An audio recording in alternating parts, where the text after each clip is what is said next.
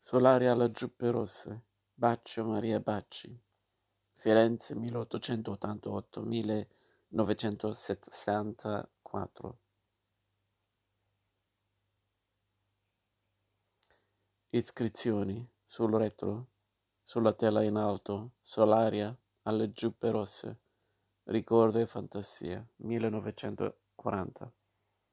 Nella moderna piazza della Repubblica, allora piazza Vittorio, a Firenze, il Caffè delle Giubbe Rosse negli anni dieci del Novecento ospitava gli animati dibattiti dell'avanguardia futurista.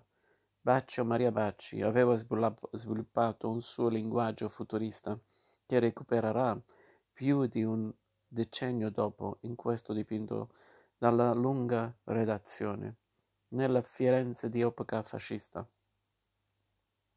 Bacci rievoca appunto la stagione futurista per descrivere il caffè, che era ancora il ritrovo dei migliori letterati del tempo. Vi si riconoscono infatti gli autori della rivista Solaria, a cui collaborava lo stesso Bacci, ovvero Raffaello Franchi, Eugenio Montale, Arturo Loria, Elio Vittorini, Alberto Caracci, eh, Alessandro Bonsanti, storico direttore del Gabinetto Scientifico Letterario G.P. Visso di Firenze.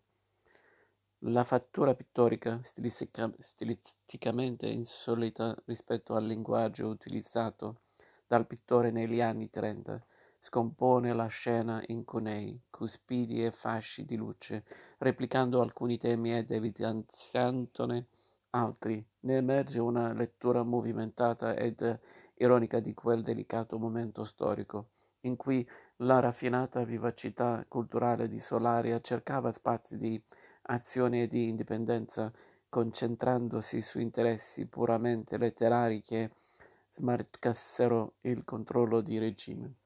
Memorabili in proposito le parole dello stesso Bonsanti in uno scritto del 1968.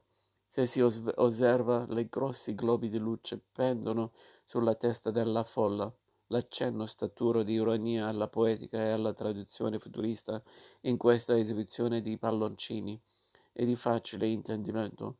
Si noti dunque al centro del dipinto sulla destra la presenza di un essere nero serpentino, con in testa una tuba ottocentesca che tende il collo col gesto di chi, per mestiere, ha il compito d'ascoltare per riportare a chi di dovere